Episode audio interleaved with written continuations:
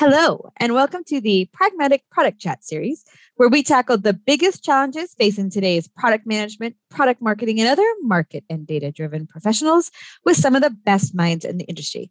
I am Rebecca Kalogeris, Vice President of Marketing and Product Strategy at Pragmatic Institute, and your host for this episode. Today, we're joined by Terry Sadowski, who, after over two decades as a client, active user, and advocate of Pragmatic Institute, has joined our team of premier instructors. Welcome, Terry. Thank you, Rebecca.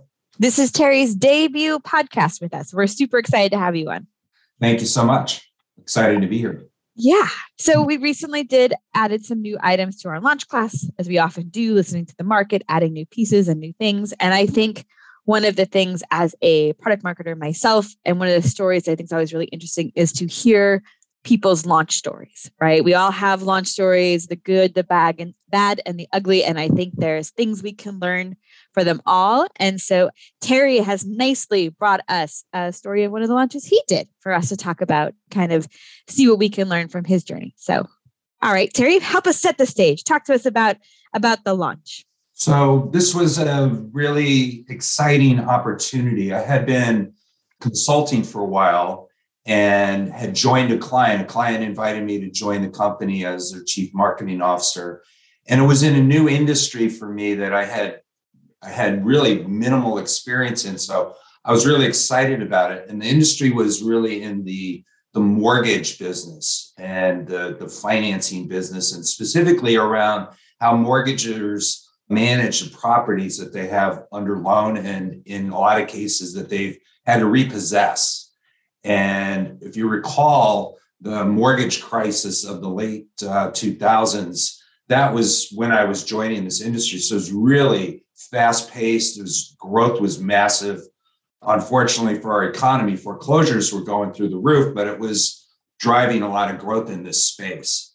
And what I had discovered was it was fairly a tired, uh, stagnant uh, part of the of the bank financing industry. Because if you think about it, over the long haul, foreclosures have not it's not really been a big part of that space. People take out mortgages, they generally repay. There's some minor or small percentage over time that historically foreclosed. It's like one or two percent, like not a lot of activity here and there wasn't a lot of investment in in this space from a technology standpoint either. And then in the mid to late 2000s foreclosures as, as you may call just exploded and it put intense pressure on this industry that was really just unprepared for that. So i jumped into this space. It was really exciting. And we're trying to drive innovation into this space as a provider and it was tough to do. Now during this period of time our company was acquired by a bigger company and i stayed through the transition i liked what the bigger company was offering and, and i had a pretty good role. So I, I stuck it out and but wanted to make a good mark. Now also just to put a little bit more context on this i had probably 10 years of pragmatic experience at this point in time had been a big advocate had leveraged it into different roles and had brought it into many clients. So i wouldn't necessarily say I was an expert at it, but I was completely bought into it. And what I wanted to tell a story of here was how we, you know, we talk about the need to talk to the quiet 80 and how, how it's uh, problematic to listen to just the noisy 20, although so many companies fall for that. So, what's interesting, I think, about this is I was a complete advocate of pragmatic, and not only did I ignore the quiet 80, but I really was taking my marching marching orders from what I might call the thunderous 1%. So totally bought into one individual's thoughts on a new product to introduce. So that's what I wanted to share with you today. Should I just keep going or? Well, I mean, I think the one thing I would say, so I, I, think one of the reasons this is such a great story to share too is is you're you're at a company and you had an unusual change in the market that added pressure, right? So, like you said, mortgages around for a long time. Foreclosures was sort of the the small write off, right? And right. I think for a lot of us, we went through a similar thing with COVID, right? Where the, the, it added such a, a, change in the market, added intense pressure to create something new uh, in a space that maybe was was a, a departure where you go. And I think sometimes in that pressure, we forget all the things we know right? We forget the disciplines that we use every day because there feels sometimes it's real pressure, but sometimes it's just amplified internally ourselves mm-hmm. that makes us feel like, oh, you know what, we got to move fast and this one smells good. I'm going to go that way, right? That's right. That's right. Yeah. And then kind of added to that, you know, just the human reality of me being a new executive at mm. this larger company that was acquired. I wanted to, I wanted to make my mark. I wanted to, I wanted to make an impression. And um, I think, again, something a lot of our product managers can relate to, right? We know yeah. the discipline and we want to do that, but we also are, when we, anytime we join a new organization, we're looking to show, have things people can see, right? To have both the impact, but also things that are very visible and that research can feel less visible. And again, it adds an extra pressure. So now you've got external market pressure and internal pressure to sort of sort of have an impact and make a mark that are both cautionary tales right. uh, in following our processes. Yeah. And uh, you know, and it's just a reminder that we're all human too. It's not we're not yeah. robots where we can just plug into this. So we're we're we're we we fall uh, prey to our own emotions and and motivations. So anyway, just to put a little bit more backdrop to this, my boss, the CEO and founder of the company that was acquired, was pretty well known in the industry, and he absolutely revered a an executive on the client side who was really a, an icon in the space. And he fit the mold. Like if I if there was an archetype from popular culture, he was Logan Roy from Succession, or like a, a Ned Stark from Games of Thrones. I mean, he was bigger than life. And two very different personalities there. and, and, also pretty pretty intimidating as mm. well. You know, he's just a very large guy, and uh, Maybe I may I may have said the wrong name from Game of Thrones, but uh, I'm thinking of like the the um, the king of yep. one of the families. There. Anyway, my boss got me a meeting with this gentleman who I had only had some passing conversation with. But anyway, we we arranged to have a dinner. So we had a dinner. Uh, took him to his favorite restaurant. We had some drinks. We had some wine with dinner. Conversations really flowing, and I'm thinking this is great you know, I've got an audience with this this icon, and he's warming up to me. And I said, look, I asked him the question: if there was a single thing that our company could do to make your life easier, what would that be? And he thought about it for a minute, and he said, you know, as a lender, we do so much research on the individual borrower. We have so much information about the risk worthiness of the borrower, but we really don't have that much information about the property. We don't. We, we take a risk a bit on the property and think the lender can, can handle or the borrower can just handle whatever might come up. And we have all this information. There's data all over the place around the property. It would be great if we could create something like a FICO score for houses in the same way that we have a FICO score to immediately evaluate the lender. And my mind went off to the races. It's like, wow, we have all this data. And my company had amassed all kinds of information about these properties. So we know if they've been vacant or not. We know if they're in a bad neighborhood or not. We know if there have been zoning violations. We know which direction the crime rate might be moving. We know what the trends are for the for the income. And I thought we we should be able to do this. This is kind of also at the time when when big data and artificial intelligence were coming in. So I was thinking, wow, we could really make a big mark and have a legitimate AI driven big data solution to this sleepy industry. So I'm thinking, wow, this is fantastic. So I talked to the new company that had acquired us and got them excited about it. You know, there were, they did not press me on validation because you know I was the so-called expert, and then I could always point to this icon of industry as like this is what we need. So the new company, with its greater resources, set me up with some truly world-class experts in this space. These individuals had developed some some tools and apps and algorithms for other large financial institutions that were in practice in terms of identifying fraud and other types of risks. So they were perfect, a perfect development shop to come up with this. So we created this product and could come up with a score for any individual property. and we had the uh, we even named it. It was called the Property Risk Indicator Scoring Model, which is an acronym for PRISM, which is a very appropriate image for this because we would shed all this light and break mm. down a break down a property into all of its component risks. You know, we were also looking at other things like flood zones, fire zones, proximity to police stations, proximity to fire stations, location of fire hydrants. I mean, we really had this thing nailed down. So we didn't prototype it. We were so sure about this. We just actually completed the development of the product. How long did that take you? Oh, probably about six months. Okay, so you guys are uh, moving quickly, right? That's pretty quickly, that's, yeah, yep. yeah. And but the but the other thing was it's not that wasn't that complicated to do because there wasn't any code to write per se. It was really a model. Mm. And we didn't put the model into production. We just wanted to make sure that our equations and algorithms work and, and at least produce something meaningful. And it, it seemed to. So I started to take this with sales on the road to sell. And I'm thinking, you know, what who wouldn't want this? Because the risks associated with the bad property are terrible, are just tremendous.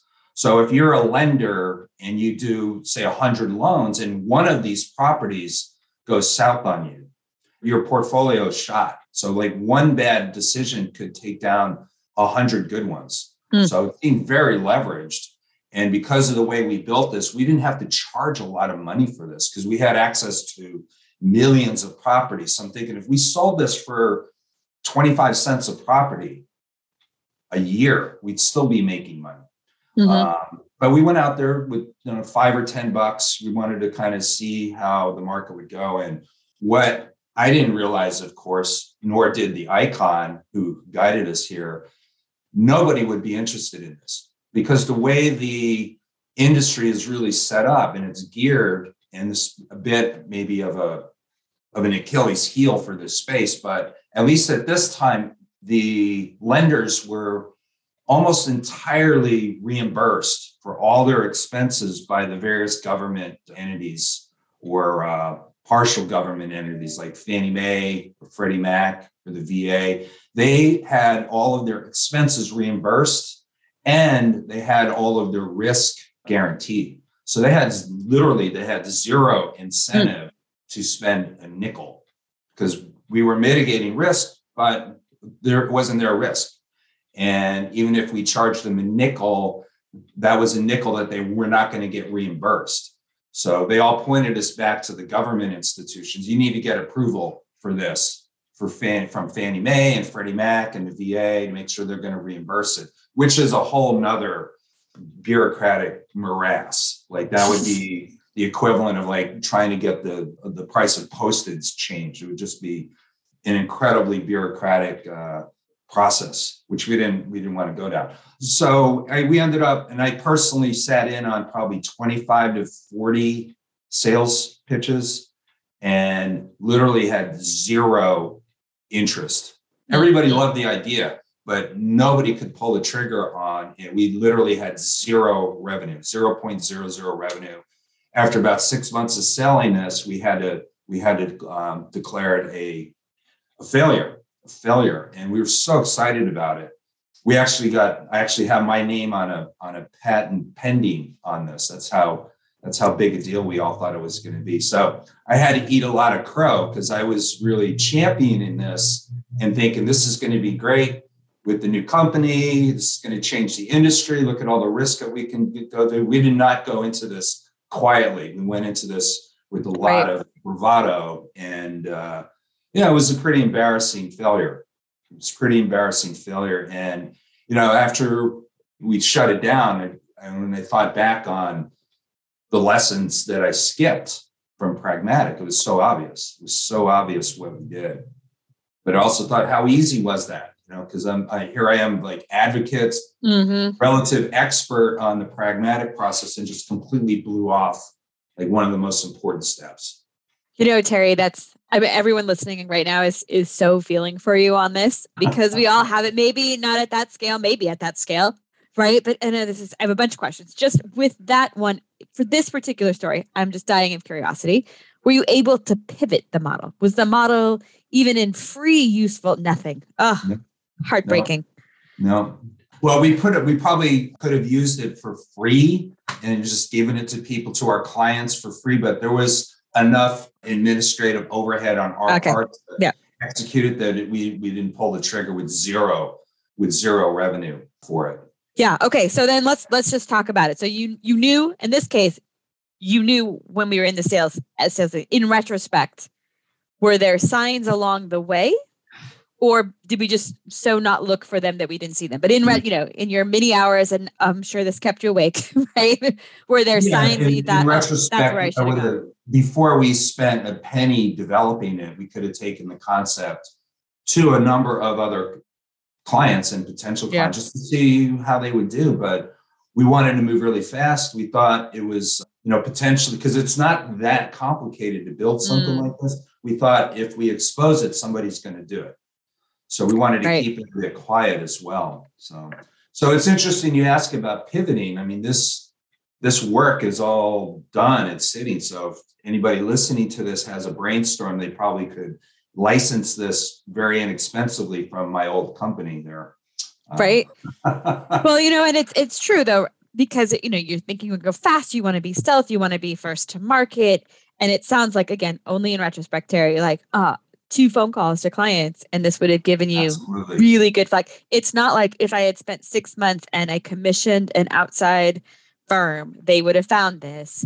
The reason you're really kicking yourself is it's like it's two phone calls, Two phone calls. and I would have right? been like, least- wait a minute, right? the release had us pump the brakes.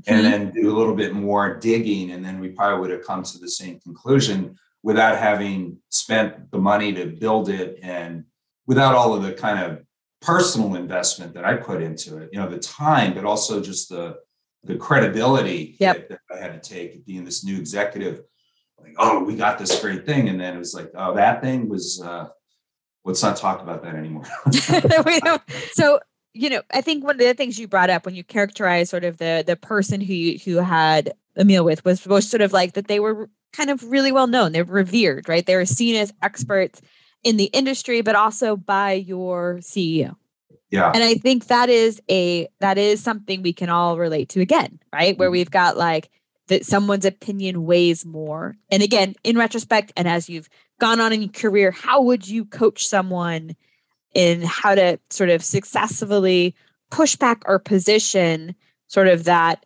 that sort of expertise and, and still you know be able to sort of counteract it? Sure. It, it really would have been uh, a simple matter to put in further validation around this, and it wouldn't. I could have positioned it in a way not to, you know, I'm I'm validating this icon's opinion, but just like, hey, we want to get a sense in the market how we might want to price this. I mean, I could have couched the validation in so many different ways that would not have been a, a an offense to the icon or to my boss and it, I just I was all in. Like I was Yeah. I was totally in on, on this idea. That's a Uh, great, great idea, though, Terry, because I do think sometimes, you know, in this case, you're all in. And it sounded like I was listening. I was like, that's an amazing idea.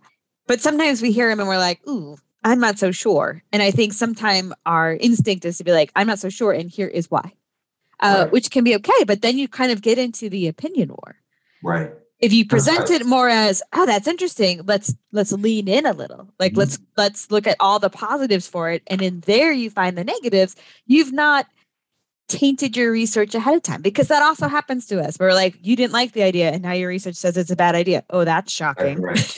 Right? yeah. But that kind of positioning it as, yeah, let's go forward. Let's check these three things as on our path. And then when that shows it, we don't have quite the same uh the The same other the, the other lesson that I took from this, you know, as I debriefed this a million times in my head, was that the the, the icon, the senior executive, the captain of this industry, he was unfamiliar with some of these processes down at that level too. And you know, the reimbursement concept was something he was aware of, but he had not thought that through Mm. um, in terms of how we were going to do it. And I think also, to be frank, I mean, we were talking over drinks and over dinner, and I don't think he expected me to jump all over this and actually start to execute it. I think the reaction he was looking for more was that is a brilliant idea. you are so brilliant. What are some other brilliant ideas? Mm. I think he's looking more.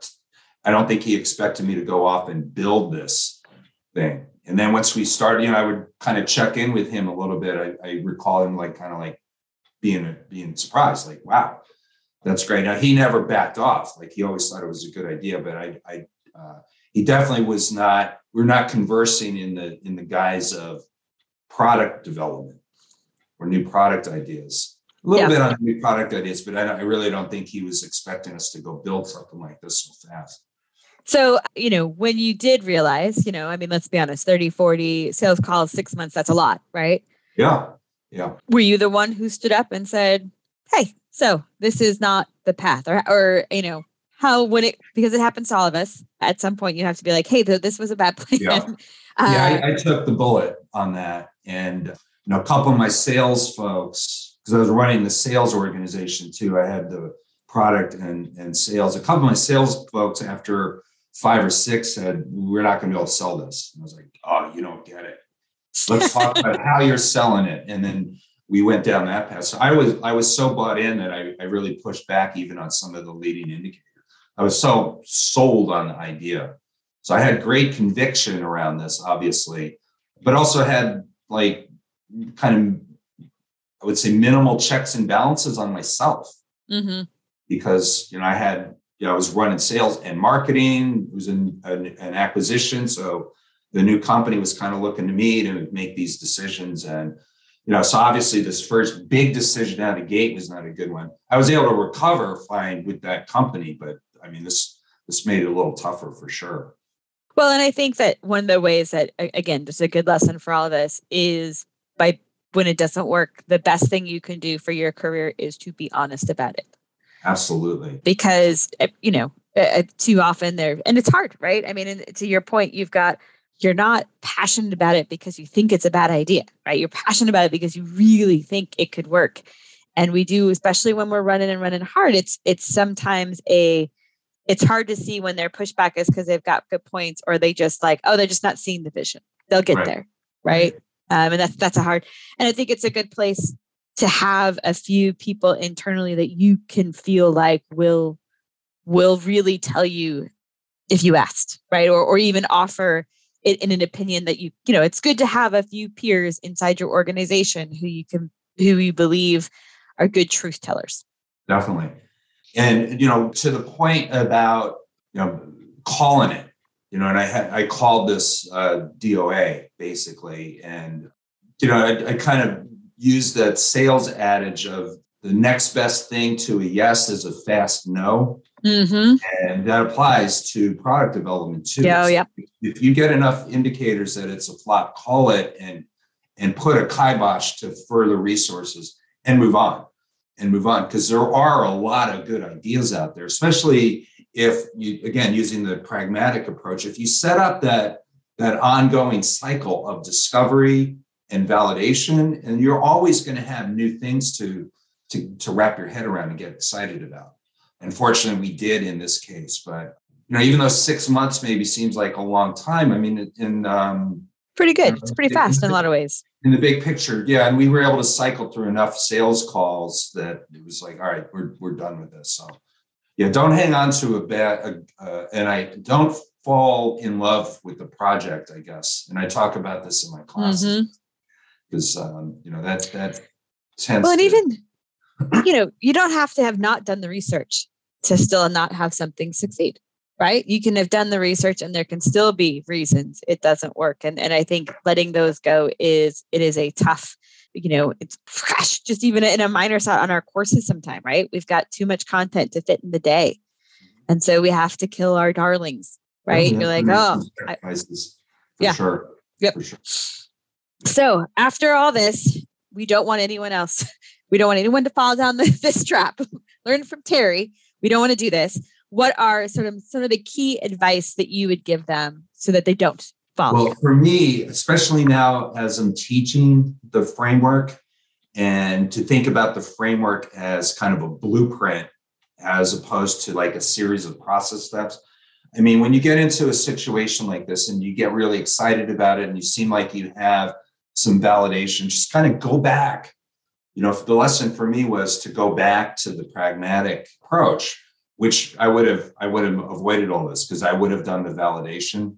And it kind of, even though I had been using and executing on pragmatic for a while, it gave me a fresh appreciation for even the things that I maybe took for granted, like that, like the quiet 80 versus the noisy 20. I said, ah, we know this. And now when I teach this, I talk about how companies get into that situation, why they only listen to the noisy 20. And I can relate to that so well because I was so guilty of it myself, even having been kind of indoctrinated in the pragmatic approach, you can forget it. You can forget it. You can get seduced by the icon of industry. You can get seduced by your own ideas or the opportunity. And in this case, it was kind of a perfect storm of all of them.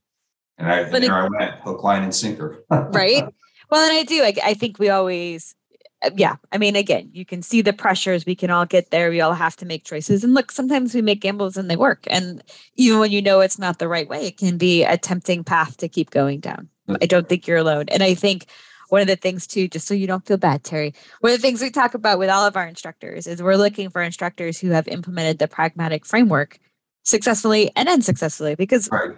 look it's it is a blueprint it's not a you know it, it's not a, a process it's not and, and they'll have pressures in different spots. And as you said, sometimes like this is a lesson you don't have to learn twice, but when you learn it so acutely. But um, but yeah, you, we can learn a lot from those, and and certainly we definitely learn from our mistakes. I mean, there, there's a lot of truth. I mean, there's an incredible power in in really understanding that.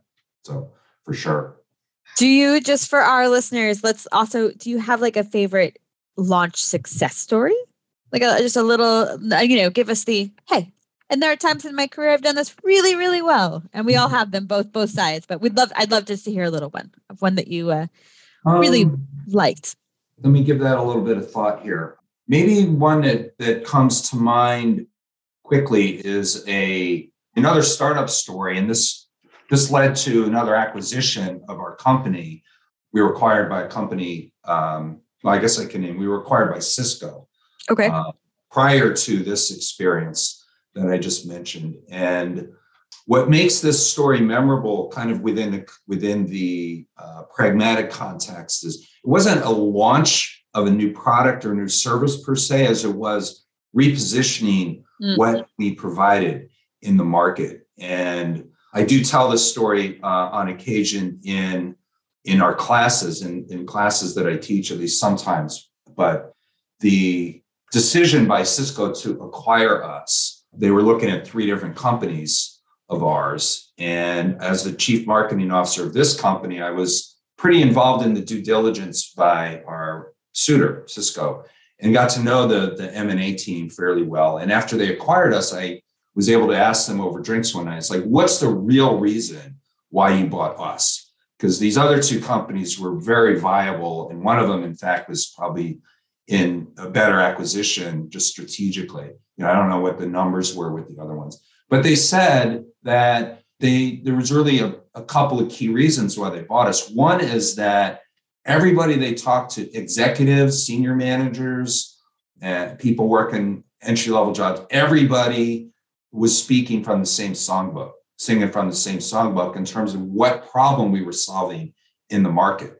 And that was music to my ears because we had a small marketing team, but I kind of evangelized them and had them go out and preach. This is what we're doing to everybody in the company. And we had the buy in from my fellow executives, but, but everybody got on the same page with respect to what is our what's the problem we're solving what's our messaging what's our positioning and then the other thing they said is that you're wasn't just that you were all on the same page but you guys were really insightful you really had an understanding of, of not only what the problem is you're solving, but what's the world like for the people we're solving a problem for. You showed real empathy for that. And the reason why that makes a made an impression on me was this was a result of my first exposure to pragmatic. So I had been, you know, long story short, I had come from consumer products into technology. When I came into technology, I was really shocked at the lack of understanding of what product management is after spending 10 years in consumer products where you really get some good training on that. So I started to train people on my own. and I would I had a department of 100 some people. I was taking them through some of the learnings that I got after 10 years in consumer products and raised the bar through that training and was starting to do it at the startup when one of my employees said, Hey, you should look at Pragmatic. So I did and hired Pragmatic to come in and do training. And it was better than anything that I could do on my own, of course. And I was totally bought in. And this was my first use of Pragmatic for real and resulted in an acquisition where the M&A people pointed to the lessons from Pragmatic as a primary driver. So I was already sold and then that just completely locked it in, completely locked it in. What I find so interesting there too is Terry, you talked about that all sort of being the result of a rebrand as well. And I, I a repositioning, right? Repositioning, uh, there was a yeah. repositioning that then kind of got all that messaging and alignment internally. And that's really impressive to me because I think it's one of the hardest, particularly a repositioning when it's not failing. Right. Like if it's failing, I can get everyone bought in repositioning. But if it's doing okay and we're going to reposition it because it can be better, that can be really hard because there's all of this sort of inertia or, or gravitational pull mm-hmm. to keep it going in the way it is, which may not be ideal, but we know like we know what to expect and we work. And then to be able to get the entire company to pivot the way they talk about and think about there is a it is an impressive feat because it is among the more i think difficult pieces is that repositioning it was challenging full stop the tailwind we had in this repositioning was is the positioning that we inherited was so bad. people people really uh, glommed on the the position that we had was you know was very feature driven, very mm. technology driven. Mm-hmm. It was it was uh, as those written by network engineers for network engineers specifically. And, yep. and it didn't speak to the greater benefit at all of what we were providing, which was basically uptime and we also were able to imbue our position with a lot of empathy for the people in the in the management chain for whom uptime was a key measure. Basically, we were just saying you're with us, your network's not going to go down. Or if it goes down, you can have a really fast recovery. And then all of the business and professional benefits associated with that, as opposed to our response time measured in you know microseconds or or or something like that. So it was I wouldn't say it was an easy transition, but it was a very comfortable transition for even the the real tech folks in our business. It just was a much better way of talking about our solution. Great. Awesome. Well, Terry, I really appreciate you joining us today. I had an excellent time with you, and I hope that you'll join us again. Thank you, Rebecca. It was a lot of fun too. All right. Thank you everyone for listening, hearing sort of the, the launches that go well and go bad. We all have them. And one of the best things we can do is share our story and learn from each other. So, okay, that's it. Don't forget to join us next week when we tackle another great topic designed to help you elevate your product, your company, and your career.